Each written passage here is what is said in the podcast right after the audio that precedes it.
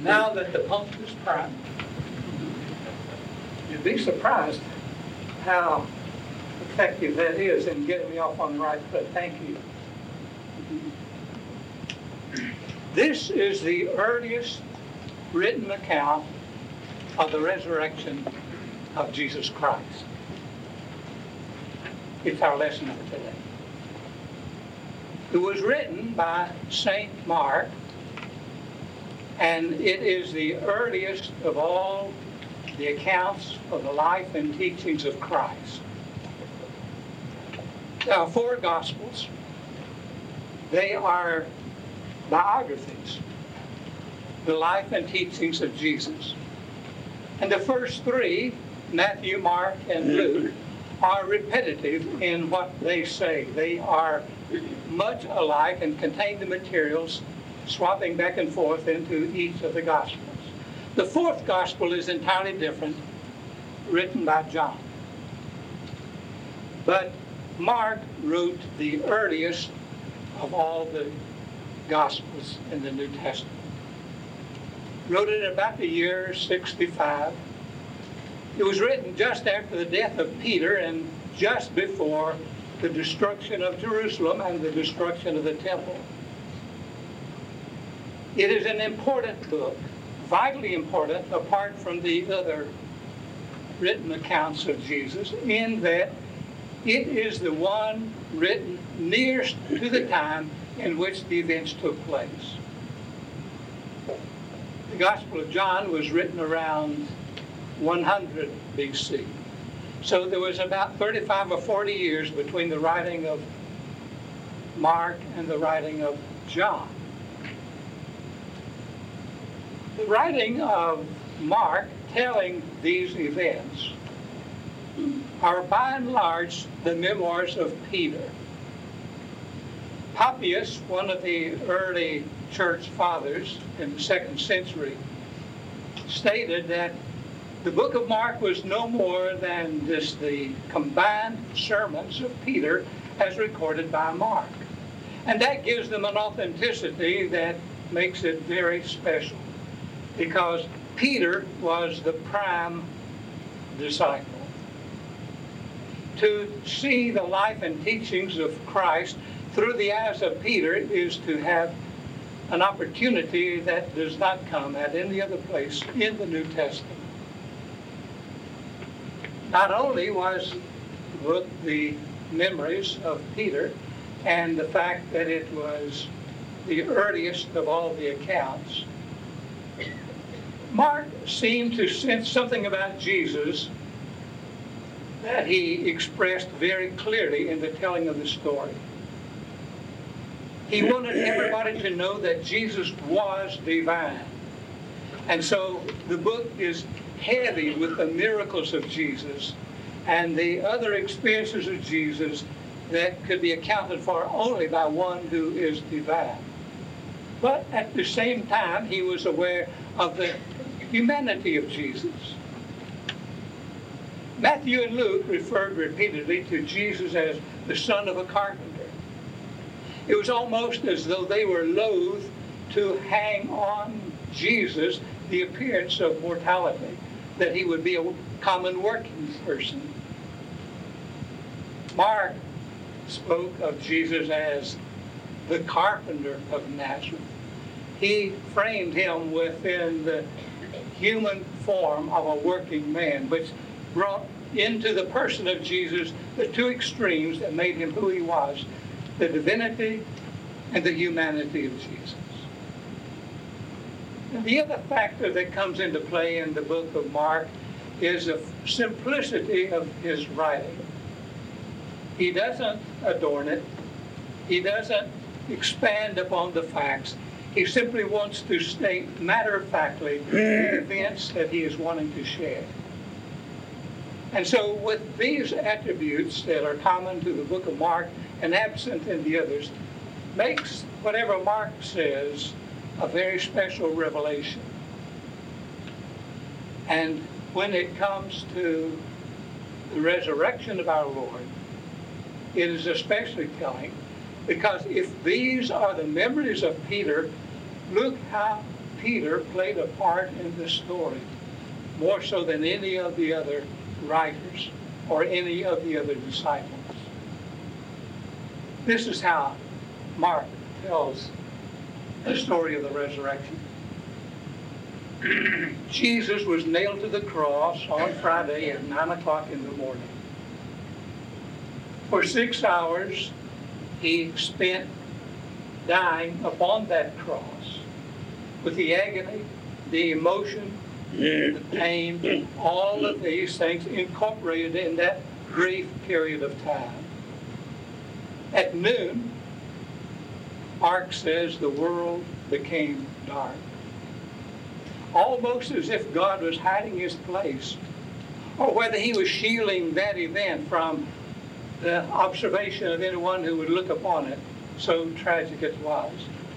And then Mark said at three o'clock in the afternoon, it was as though all of the sins of the world suddenly became a reality to Jesus. We talk about Jesus suffering for our sins upon the cross.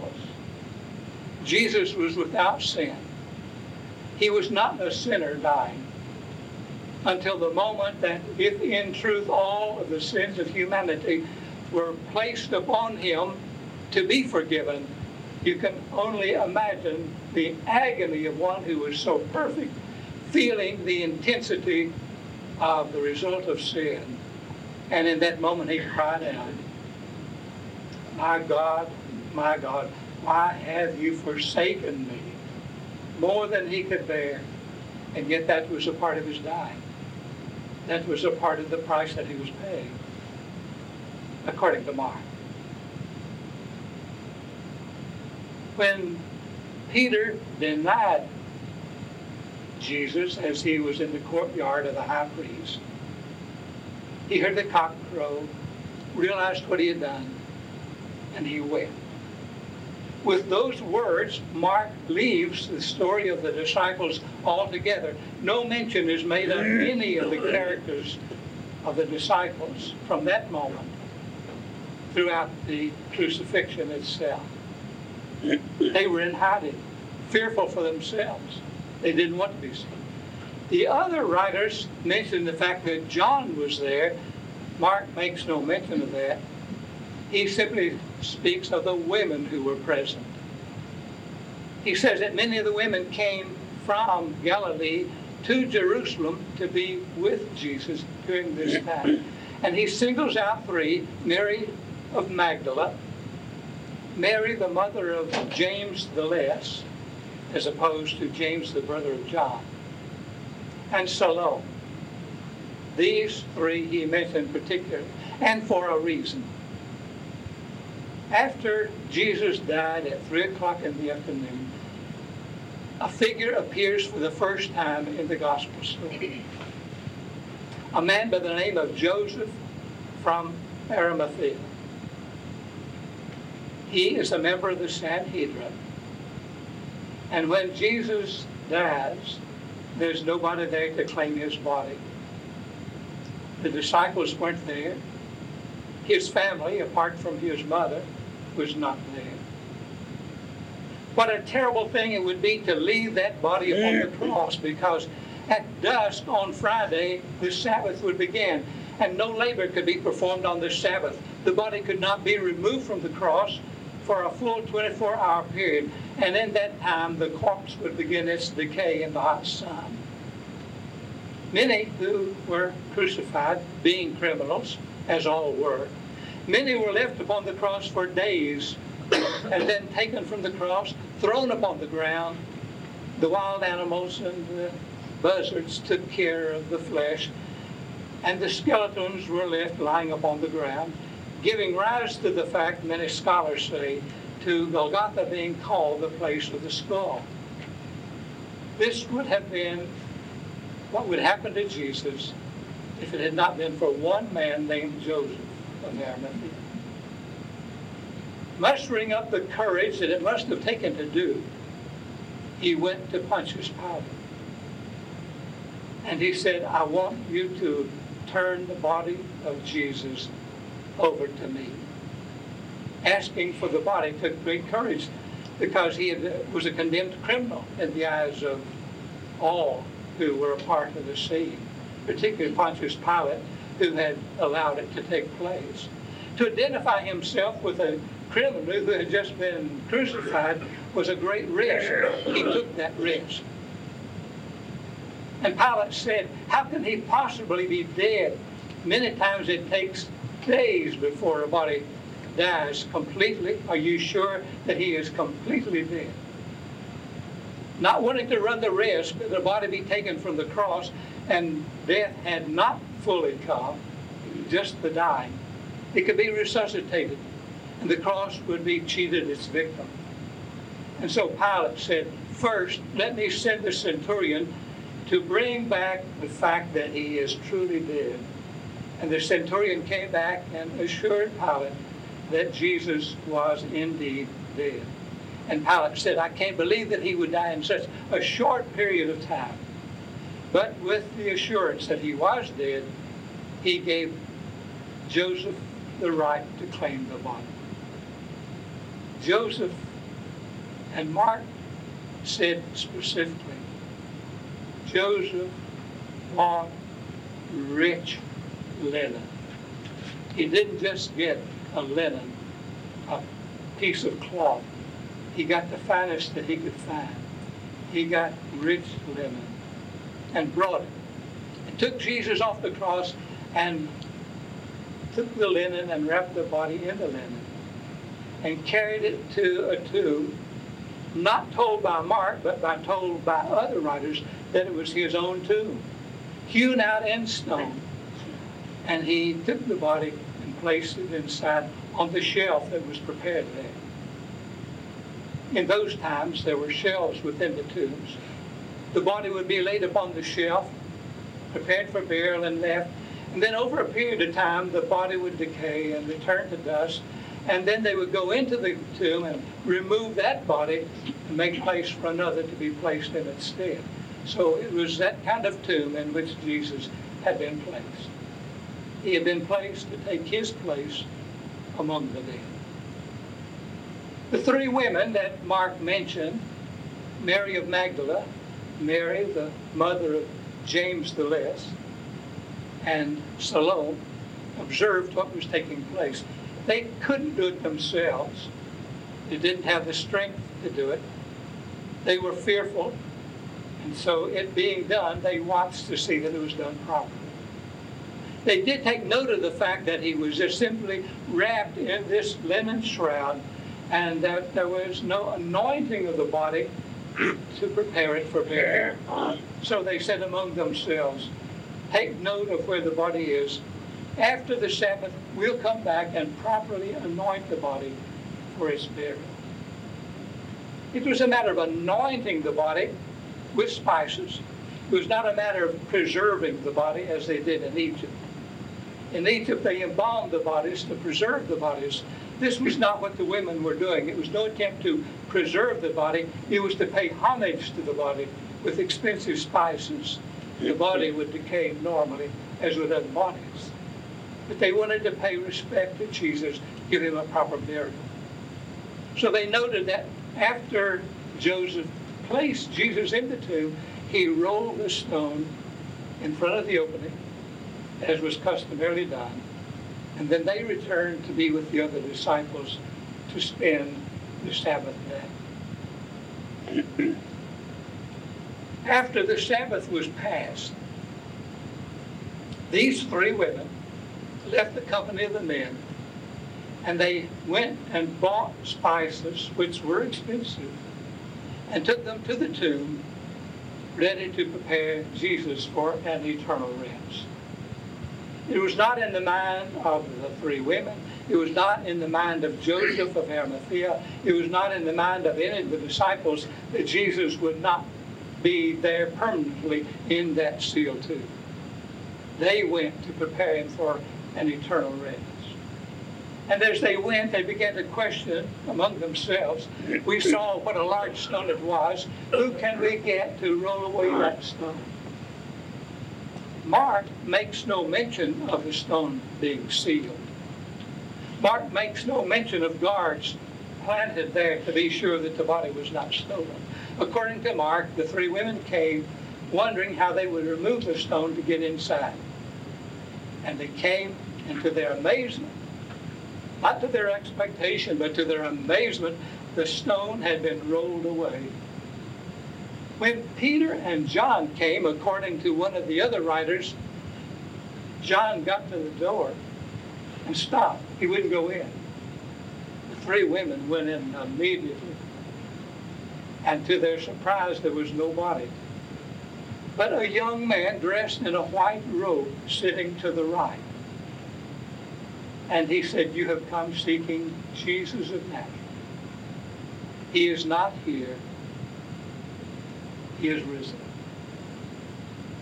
Go tell Peter and the disciples that he will meet them in Galilee."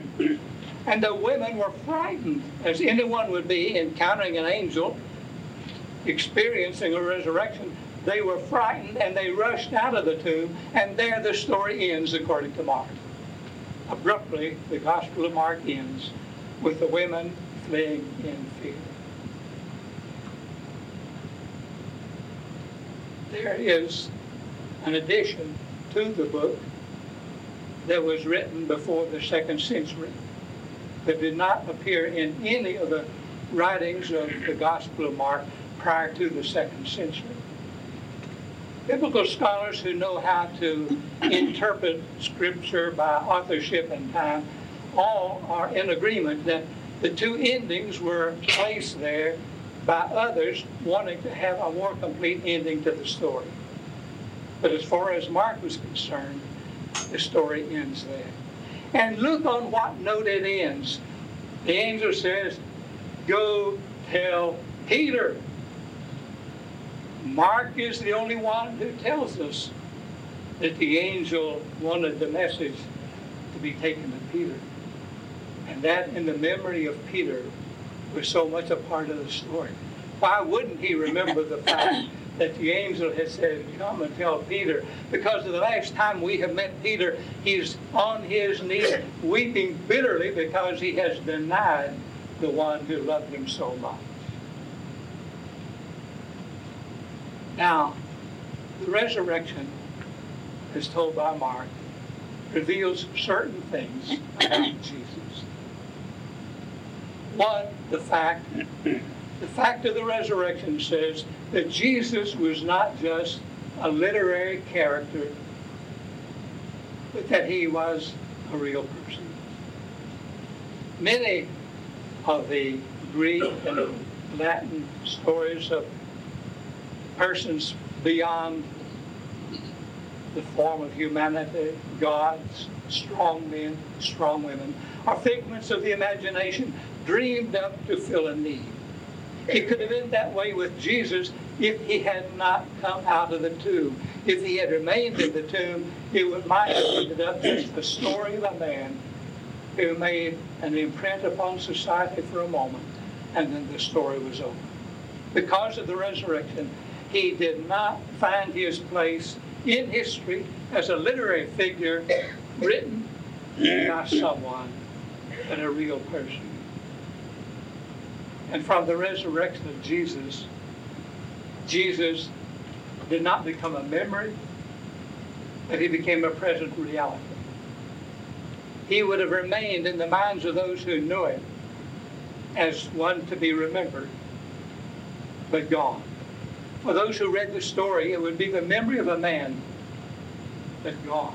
But because of the resurrection, he was not a memory, he was a present reality. He is one to be experienced in the present moment and not in some time past in the experience of somebody else. Because of the resurrection of Jesus, he became a present reality, not committed to two thousand years ago, but alive in the very moment of our speaking. And because of the resurrection of Jesus, we make the discovery that Jesus is not to be known, not to be known about. Jesus is to be experienced. many can know about Jesus, and persons who know about Christianity, who are committed to other religions, know Jesus as a historical person. They know his teachings, they know his personality. But that's not what the resurrection brings about. The resurrection brings about an encounter with Jesus. You ask how I know he lives? He lives within my heart. The resurrection made clear that Jesus is alive in the present moment. And the resurrection of Jesus says that he who performed great miracles during the thirty years of his living performs miracles still. Jesus did not quit his interest, concern, and love for humanity at the time of his dying, but from the place to which he has gone, he is involved in the lives of us all, really capable of performing equal miracles to the miracles that were performed during his lifetime. These are those certainties that come from the fact that the tomb was empty, as revealed by Mark. Now, I told you that Mark's gospel ends with verse eight, abruptly. But there are about twenty other verses that have been added. You find them in the King James Version of the Bible. And in the King James Version of the Bible, they are included as though they're a part of his writing. In the later editions of the Bible, there's a footnote that says this is not a part of the original writing. And there's a reason for that. When the King James Bible was translated, it was a translation of another edition, an edition that was done by Erasmus in the year fifteen sixteen. Erasmus used the materials that had been written in the tenth century. He did not have access to the earliest writings that date back to the first century. And that which appeared in the tenth century had the addition appended to it. So therefore, he translated it into the Bible, in turn being translated into the King James Version.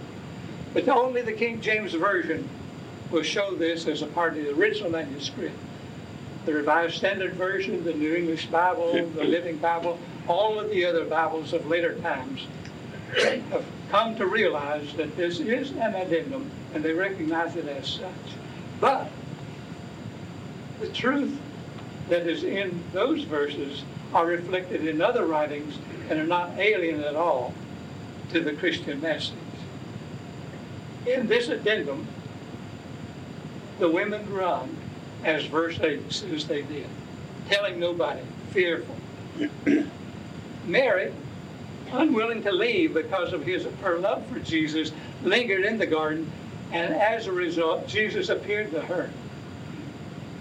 And she knew that it was true that he had risen from the dead.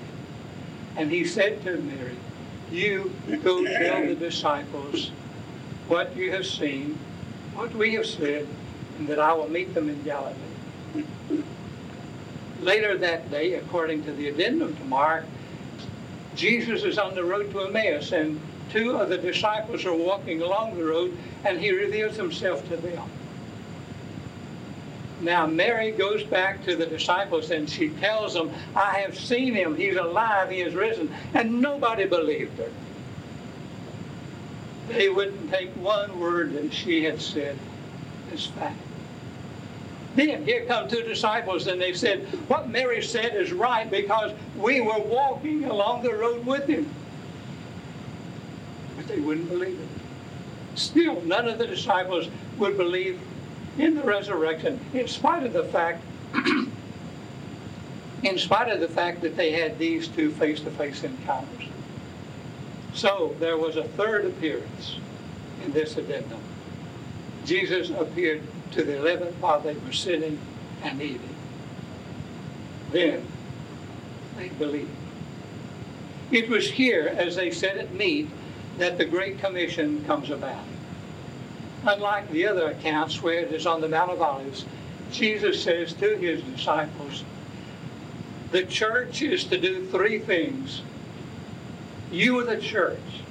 The church will be built upon your shoulders. And through the centuries to come, the church will do three things. It will preach the good news. That's what Jesus put as the priority. Preaching, telling the good news. Number two, they are to heal. We talked about three weeks ago about the difference between healing and being cured. Healing comes every time we ask for it. But the healing comes at the place of healing that is spiritual and psychological. Sometimes the healing comes where it's physical. When that happens, there's a cure. But there's always healing, where healing is needed. Spiritual conditions, psychological conditions. And then he said, be the repository of power. The power that was in Christ is in the world, in His church. And I'm afraid that we deny that power today as we look to other sources of strength and direction and energy to do the will of the church, where the power is there, promised by Christ after His resurrection, as He stood before the men as they ate. And then, after these three admonitions, Jesus ascends to heaven. The book of Mark comes to a close. Are there any comments or questions on the resurrection as told by Mark?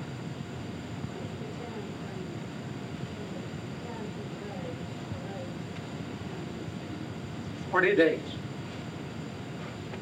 Max, how much the, the remaining verses? How much later do the scholars feel that they were written? Within the first century. After the second century, then the letters of Mark reflected that opinion. And there are two. One is being read, and the other is resurrected. So there are three endings. And the silence is deep. Can you talk more about the taking over the century? Well, this is an expression of theology, giving credence to the fact that the death of Jesus, in reality, atoned for all the sins of us all, so that we do not have to answer to the sins that we have committed when we accept Christ. Through grace, we find justification, or as we had said earlier, justification meaning it's as though it didn't happen. One forgiven, it was erased. All the sins of the world. That's only Jesus could. We cannot atone for our sins. Jesus could.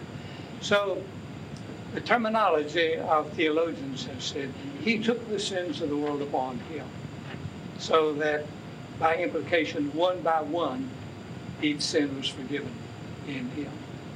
So that all we have to do is to accept His forgiveness, because the atonement is that time. Vance, what about repentance? I think I've heard from Methodist, maybe not Methodist sources, but uh, many sources that you first have to repent. You do. If you commit a sin and you say, well, I'm going to get away with it. I'm going to let Jesus die for me so that I don't have to face up to this sin and then go on out and do it again and again and again because it's been forgiven. Then, then if you fail to repent, are those, is that sin or those sins not forgiven? If you repent, you're saying, I'm sorry, I accept your forgiveness. But you can't accept forgiveness if you don't repent. If you, if you go stay a sinner, why be forgiven? Like the fellow I told about a few weeks ago when when Tetzel was selling indulgences. He says, uh, can you give me an indulgence to cover any sins that I might sin after this? And he said, yes. And he said, what will it cost me? A thousand dollars. I gave him a thousand dollars, got the indulgence, and then stole a thousand back. So you don't steal your thousand back. if you have really been forgiven. Repentance is necessary. If you do not repent, then you cannot accept grace, because it says, I'm sorry, and I want to do better. And that's what Jesus expects of us. John the Baptist, repent and be baptized. Jesus, repent and believe. Always repent comes before forgiveness. For those people that believe that the King James Version is the only version, do they believe that Mark wrote the additional part to them? Well, I don't want to offend anybody who believes that the King James Version is the Bible the way Jesus wrote it. And that was that statement was made many times when the Revised Standard Version came out. And in North Carolina, they burned every Revised Standard Version they could find because it was the devil's book. And then it was the communist book because it differed from the King James Version. All of your modern translations are more accurate than the King James because they go back to original sources. King James is nothing but a translation of the previous source. And the previous sources, for instance, had no access to the Dead Sea Scrolls. Many manuscripts have come to the fore in later times that have illuminated the scriptures and has made them more authentic. Earlier manuscripts that they had at the time, that the translations leading up to King James. Now Jerome, who wrote the Catholic Bible, had access to the fact that it was a book without an ending. Some say he died before he could finish it. Others say he meant for it to end there.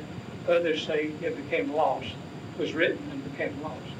But anyway, um, Jerome had access to the fact that it had no ending. It was incorporated in the Catholic Bible in that way. The Protestant Bible coming through the many translations uh, were merely one translation of another, of a previous translation, and uh, continued the errors that were in the original. I love the King James Bible. King James has created some problems for us. In the seventies, we were in Kingsport. Our five, six-year-old daughter went to another church in our neighborhood, Bible school. She took the Revised Standard Version with her. She came home broken-hearted. She said, the teacher told me to bring the Holy Bible home. uh, you know, that's why you, as Max Stokes would say in seminary, gentlemen, you've got to use your minds. You can't just live on emotion in religion. You've got to use your minds. It's well, ladies now. There are more women in seminary than there are men. Thank you, Vance. Welcome again to our visitors. Uh, we'd like to have your name and address and phone number if you would give it to us, please. Uh, come again soon, and uh, have a good week. We'll see you next week.